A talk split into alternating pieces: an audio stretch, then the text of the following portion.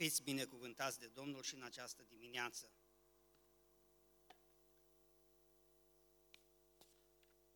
Pentru ziua de sâmbătă, ei stăruiau în respectarea priorităților și Domnul adăuga la numărul lor. Text, Faptele Apostolilor, capitolul 6, de la versetul 1 la versetul 7. Am o rugăminte, Cristina, te rog să lași ultima referință biblică, să o lași pe ecran.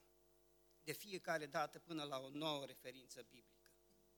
Ca să ni se întipărească cuvântul lui Dumnezeu în mintea și în inima noastră.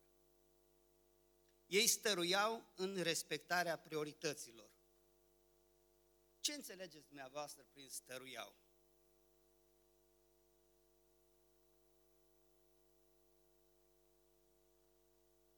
Poftim? Insistau. Poftim? Mai tare. Înțeles? Stăruia, stăruia. Deci cu perseverau. Eu mai pot spune un cuvânt. Repetau. Zic bine? Adică făcea lucrul acela de mai multe ori. Acum întreb, cum stăruiau ei în respectarea priorităților? Haideți să citim textul biblic. Faptele Apostolilor, capitolul 6, începând cu versetul 1 până la versetul 7. În zilele acelea, când s-a mulțit numărul ucenicilor, evreii care vorbeau grecește cârteau împotriva evreilor pentru că văduvele lor erau trecute cu vederea la împărțeala ajutoarelor de toate zilele. Cei 12 au adunat mulțimea ucenicilor și au zis, nu este potrivit pentru noi să lăsăm cuvântul lui Dumnezeu ca să slujim la mese. De aceea, fraților, alegeți dintre voi șapte bărbați, vorbiți de bine, plini de Duhul Sfânt și înțelepciune, pe care îi vom pune la slujba aceasta, iar noi vom stărui necurmat în rugăciune și în propovăduirea cuvântului. Vorbirea aceasta a plăcut întregii adunări. Au ales pe Ștefan, bărbat plin de credință și de Duhul Sfânt, pe Filip, pe Prohor, pe Nicanor, pe Timon, pe Parmena și pe Nicolae, un, prozit, un prozelit din Antiohia. I-au adus înainte apostolilor care, după ce s-au rugat, și-au pus mâinile peste ei. Cuvântul lui Dumnezeu se răspândea tot mai mult numărul ucenicilor se înmulțea mult în Ierusalim și o mare mulțime de preoți veneau la credință. Amin. A apărut o problemă dificilă în biserica din Ierusalim. Se împărțeau ajutoare. Și se împărțea ajutoare pentru existență. Deci se împărțea hrană. Și un grup de femei venite dintre neamuri, dar de etnie iudeică, erau trecute cu vederea. Atunci nu erau pensii ca acum. Atunci o femeie căruia îi murise bărbatul, era cam greu să te descurci, pentru că nu avea venit. Și femeile acestea erau trecute cu vederea. Și din pricina aceasta a apărut această problemă.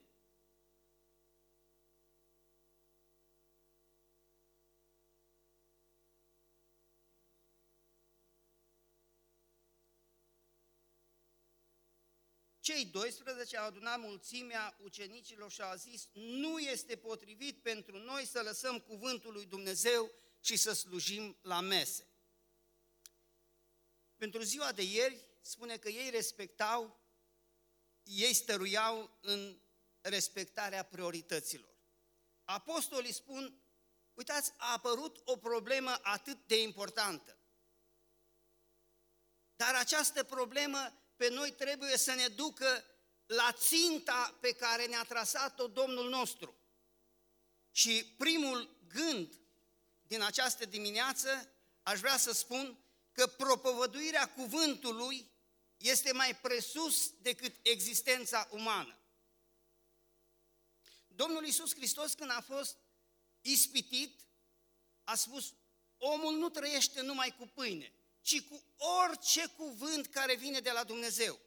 Mi-am notat eu aici un verset biblic care spune Domnul Iisus Hristos când a fost, când s-a întâlnit cu femeia samariteancă, deci Ioan, capitolul 4, versetul 32 la 34. Dar el le-a zis, eu am de mâncat o mâncare pe care voi nu o cunoașteți. Ucenicii au început să-i zică, deci, unii altora, nu cumva i-a adus cineva să mănânce? Iisus le-a zis, mâncarea mea este să fac voia celui ce m-a trimis și să împlinesc lucrarea lui. Mâncarea mea este să fac voia celui ce m-a trimis. Ucenicii Domnului Isus sau apostolii au văzut că problema primordială pentru ei este aceea de a vesti cuvântul lui Dumnezeu. Frați și surori, știți că am mai discutat odată aici și cineva îmi spunea, toate lucrurile sunt la fel. Da, vreau să specific un lucru. Dumnezeu binecuvintează pe orice copil al său, indiferent ce lucrare face. Dumnezeu dă binecuvântare acolo unde ne punem în slujba Lui. Dar mai presus decât orice lucrare este vestirea cuvântului lui Dumnezeu. Dacă aș putea spune așa, orice lucrare se subordonează vestirii cuvântului lui Dumnezeu. Pot să spun lucrul acesta din Marea Trimitere, Evanghelia după Matei, capitolul 28, versetul 19 și 20, unde spune, mergeți în toată lumea și propovăduiți Evanghelia. Faceți ucenici, botezați și învățați să facă tot ce v-am spus eu. Aceasta este misiunea oricărui copil al lui Dumnezeu. Poate vom zice, pe cum, eu n-am dar. Aș vrea să spun, frații mei, în ceea ce privește darurile, că Dumnezeu nu dă daruri să arunce daruri peste biserică. Ci dacă dorim, și dacă Apostolul Pavel spune, umblați după darurile cele mai alese, noi trebuie să căutăm cuvântul lui Dumnezeu și atunci Dumnezeu binecuvintează pe cine vrea și cum vrea El. Dă daruri bisericii și bisericii locale.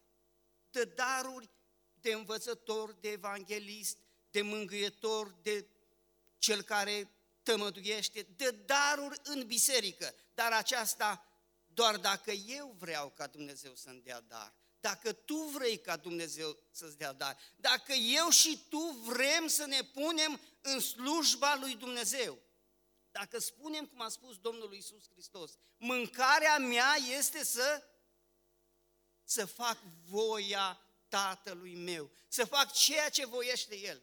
Nu este important, frații mei, atât de mult ce facem noi în biserică, cât este de important dacă fac voia lui Dumnezeu. Poate sunt contrariat, poate cineva se, se contrariază de faptul ce spun. Aș vrea să spun că dacă împlinesc voia lui Dumnezeu, atunci fac ceea ce vrea Dumnezeu. Dacă nu, eu fac voia mea. Și am un text din Scriptură care mă urmărește mereu. Și dacă voiește cineva să vină după mine, ce să facă?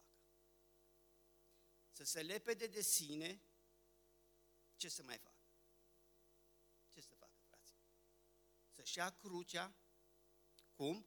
În una, unele evanghelii spune, să-și ia crucea în, în fiecare zi. Haideți să ne facem o imagine, să ne facem o închipuire. Dacă am fi în timpul Domnului Isus Hristos, dacă am fi în Ierusalim, când romanii stăpâneau și vedeai pe stradă un om cu o cruce în spate și vedeai lângă el niște soldați și vedeai în spatele lui un alai, ce ai gândit în mintea ta? Ce ai gândit, fratele meu și sora mea? Ce ai gândit? Ce ai gândit? Ce aș gândi? Omul acesta mai are pași, minute și va fi răstignit. Dumnezeu mă cheamă pe mine și te cheamă pe tine, spune, omorâți mădularele voastre care sunt pe pământ, curvia, necurăția, patima, poftarea, omorâți toate aceste mădulare. De ce? Pentru ca să pot să dau voie Duhului Sfânt ca să lucreze în viața mea. Poate va zice cineva, da, dar eu n-am dar. Da, dar Dumnezeu pe mine nu m-a chemat.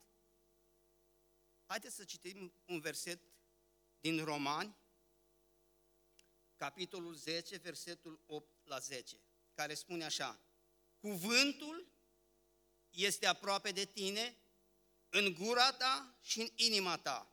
Și cuvântul acesta este cuvântul credinței pe care îl propovăduim noi.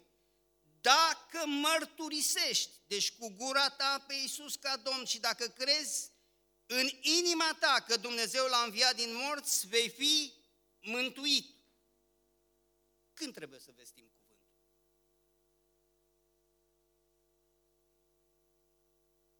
Ce înseamnă să vestim cuvântul la timp și ne la timp? Ce înseamnă să vestim cuvântul la timp?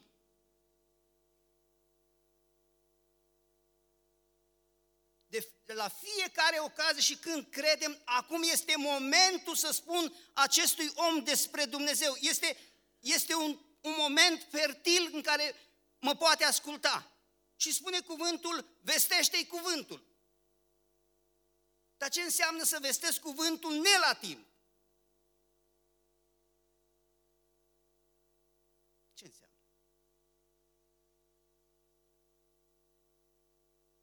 Să vestesc cuvântul ne la timp este acel moment când îl socotesc neprielnic. Acel moment când poate sunt în autobuz, poate la serviciu, poate sunt în niște, între niște colegi, poate, poate, poate, nu știu cum, poate zic acum omul acesta nu primește cuvântul. Omul acesta nu, nu are. Și cuvântul lui Dumnezeu spune, propovăduiește cuvântul când nu e timpul, propovăduiește-l. Am găsit în Scriptură o situație în care nu trebuie să propovădim cuvântul. Credeți? Spune, nu aruncați mărgăritoarele voastre în gura porcilor, ca nu cumva să le calce în picioare și să se întoarcă și să vă rupă atunci când propovăduiești cuvântul, dacă persoana respectivă sau persoanele respective blastămă cuvântul, aduce o cară lui Dumnezeu, atunci ai dreptul să te oprești. Atunci am dreptul să mă opresc. Am auzit de multe ori această expresie. Să propovăduim cuvântul fără vorbe. Și dacă este necesar, să spunem și cuvinte. Poate asta merge în familie sau undeva într-o relație foarte apropiată. Dar noi suntem chemați, Domnul Iisus Hristos vestea cuvântul și împlinea cuvântul. Domnul Iisus Hristos trăia cuvântul și împlinea cuvântul. Suntem chemați să vestim cuvântul și să trăim cuvântul. Suntem chemați să trăim cuvântul și să vestim cuvântul. Suntem chemați să spunem despre Domnul Isus Hristos în fapte și cuvinte. Poate în familie, poate unde oamenii sunt obișnuiți cu noi, acolo poate este bine să tăcem și să propovăduim cu dar trebuie să spunem și cuvântul lui Dumnezeu. Aș vrea să mai citesc un verset din 1 Petru, capitolul 2, versetul 9. Voi însă sunteți o seminție aleasă, o preoție împărătească, un neam sfânt, un popor pe care Dumnezeu și l-a câștigat ca să fie al lui, ca să vestiți puterile minunate ale celui ce v-a chemat din întuneric la lumina sa cea minunată. De ce ne-a, de ce ne-a ales Dumnezeu? De ce ne-a chemat Dumnezeu? De ce, frații mei? Ca să vestim puterile minunate ale celui ce ne-a chemat din întuneric la lumina sa cea minunată. Dacă n-ar fi așa, frații mei, după ce ne-am pocăit, Dumnezeu ne-ar lua la cer. Care cum s-ar pocăi, l-ar lua în cer. Dar Dumnezeu vrea să facă demonstrație cu tine și cu mine în fața lumii. În fața lui Satan. Vrea să facă demonstrație cu noi. Că dintr-un ticălos, dintr-un păcătos, a scos ceva, o piatră prețioasă a scos ceva pentru Dumnezeul nostru, ceva de laudă, ceva de pentru slava lui Dumnezeu. Și eu și tu ești chemat să vestești puterile minunate ale celui ce ne-a chemat din întuneric la lumină. Cu riscul să vă supărați unii dintre voi, vă spun ceva de data aceasta. Sunt frați în biserica noastră capabili care nu se aruncă în lucrarea lui Dumnezeu.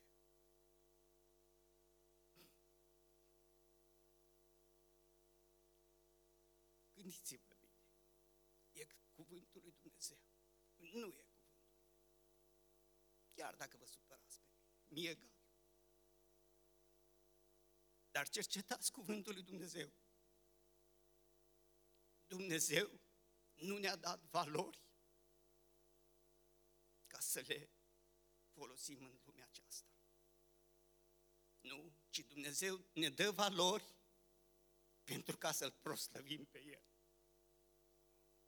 Dacă ți-a dat înțelepciune, dacă ți-a dat Duhul Său cel Sfânt, dacă ți-a dat vreun dar, pune-l la picioarele Domnului. Al doilea punct spune, alegeți șapte bărbați. Și aici dă câteva criterii. Spune, vorbiți de bine, plin de Duhul Sfânt și de înțelepciune. Mi-am notat un verset din vechime, din Exod, Exodul, capitolul 18, versetul 21 alege din tot poporul, știți atunci când Moise stătea în fața poporului și judeca și vine Ietro, socru său, și spune ce faci tu nu e bine. Tu te istovești pe tine și poporul acesta, deci dacă Dumnezeul tău va găsi, zice, alege din tot poporul oameni destoinici, temători de Dumnezeu, oameni de încredere, vrășmași ai lăcomiei.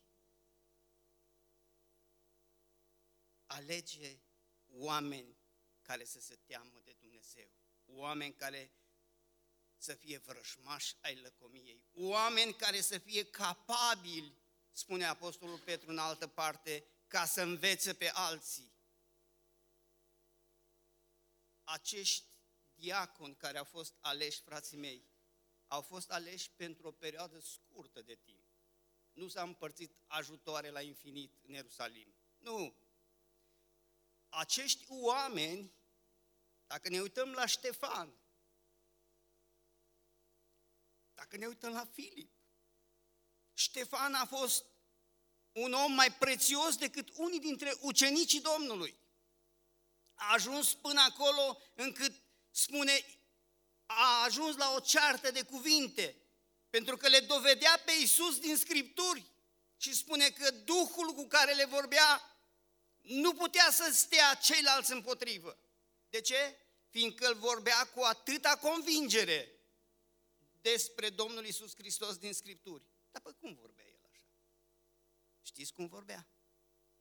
Cum a ajuns el așa plin de Duh? Știți cum a ajuns? A cercetat Scripturile. Cercetați Scripturile. să dăm prioritate cuvântului lui Dumnezeu și în biserică și în viața noastră particulară. Să stăruim în ceea ce este important. Să stăruim în ceea ce are, să dăm prioritate cuvântului lui Dumnezeu înainte de toate celelalte lucruri. Dacă vrem ca noi să fim slujitori al lui Dumnezeu, aș vrea să mai citesc un text din Faptele Apostolilor, capitolul 5, versetul 31, dar vreau să citesc de la versetul 28 ca să mă puteți înțelege. Nu v-am poruncit noi cu tot din adinsul să nu învățați pe norod în numele acesta și voi iată că ați umplut Ierusalimul cu învățătura voastră și căutați să aruncați asupra noastră sângele acestui om. Petru și apostolii ceilalți, drept răspuns, i-au zis, trebuie să ascultăm mai mult de Dumnezeu decât de oameni. Dumnezeul părinților noștri a înviat pe Iisus, pe care voi l-ați omorât atârnându-l pe lemn. Și acum să fim foarte atenți. Pe acest Iisus, Dumnezeu l-a înălțat cu puterea Lui și l-a făcut Domn și Mântuitor ca să dea lui Israel pocăința și iertarea păcatelor. Așa de mult ne place să spunem Iisus Hristos Mântuitorul meu și este adevărat.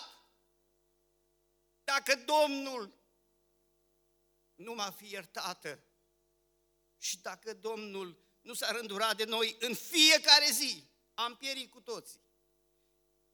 Din punct de vedere al mântuirii, Iisus Hristos este mântuitorul meu și al tău. Din punct de vedere al al slujirii, Iisus Hristos este este Domn, fraților, este Domn. Apostolul Pavel vine și spune mai mult decât atât. Pavel, cum? Rob al lui Isus Hristos. Știți ce înseamnă aceasta? Exact ceea ce am spus mai înainte. Să fac voia ta, Dumnezeule. Să urmăresc în ceea ce fac, să fac voia lui Dumnezeu să urmăresc în ceea ce spun să fac voia lui Dumnezeu. Voia lui Dumnezeu este sfințirea noastră. Voia lui Dumnezeu este ca nici unul să nu piară, ci toți să vină la cunoștința adevărului. După ce ucenicii, sau mai bine zis, apostolii, au împlinit lucrurile acestea și au adus alți oameni lângă ei care au slujit al treilea punct, versetul 7, spune că Domnul adăuga o mare mulțime de preoți veneau la credință. Oameni care slujeau după vechiul legământ și-au dat seama că această cale este calea mântuirii. Chiar dacă calea aceasta era grea, dar calea aceasta duce în sus. Dumnezeu să ne binecuvinteze pe fiecare dintre noi. Aș vrea, frații mei, când citesc aceste motive pentru care să mulțumim, să mijlocim, să ne rugăm, gândiți-vă fiecare pentru ce puteți mulțumi, pentru ce puteți să vă rugați. Și aș vrea ca în cuvinte scurte să ne rugăm cât mai mulți. Dacă se poate, chiar toți să ne rugăm. Avem timp suficient ca fiecare să spună câteva cuvinte Domnului.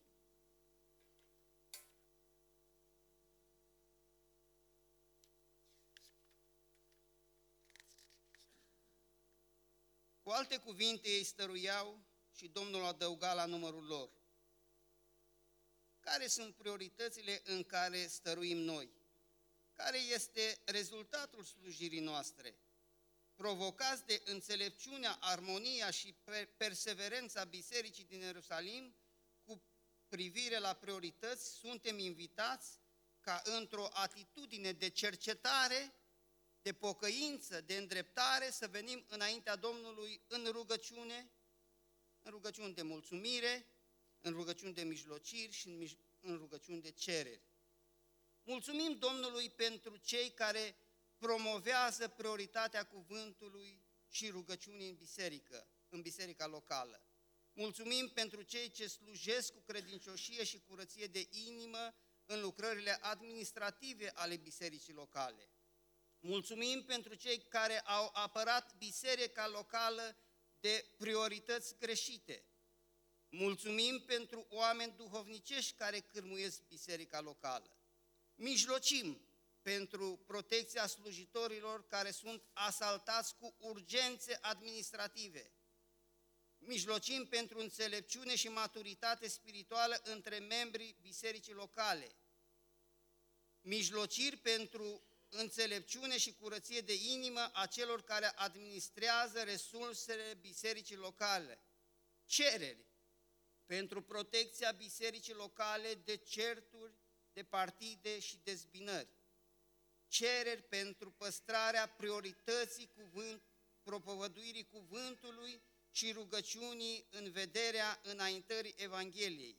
Cereri pentru cercetare, pocăință și îndreptarea tuturor celor care, prin viața și comportamentul lor, au efectuat înaintarea Evangheliei, au afectat înaintarea Evangheliei.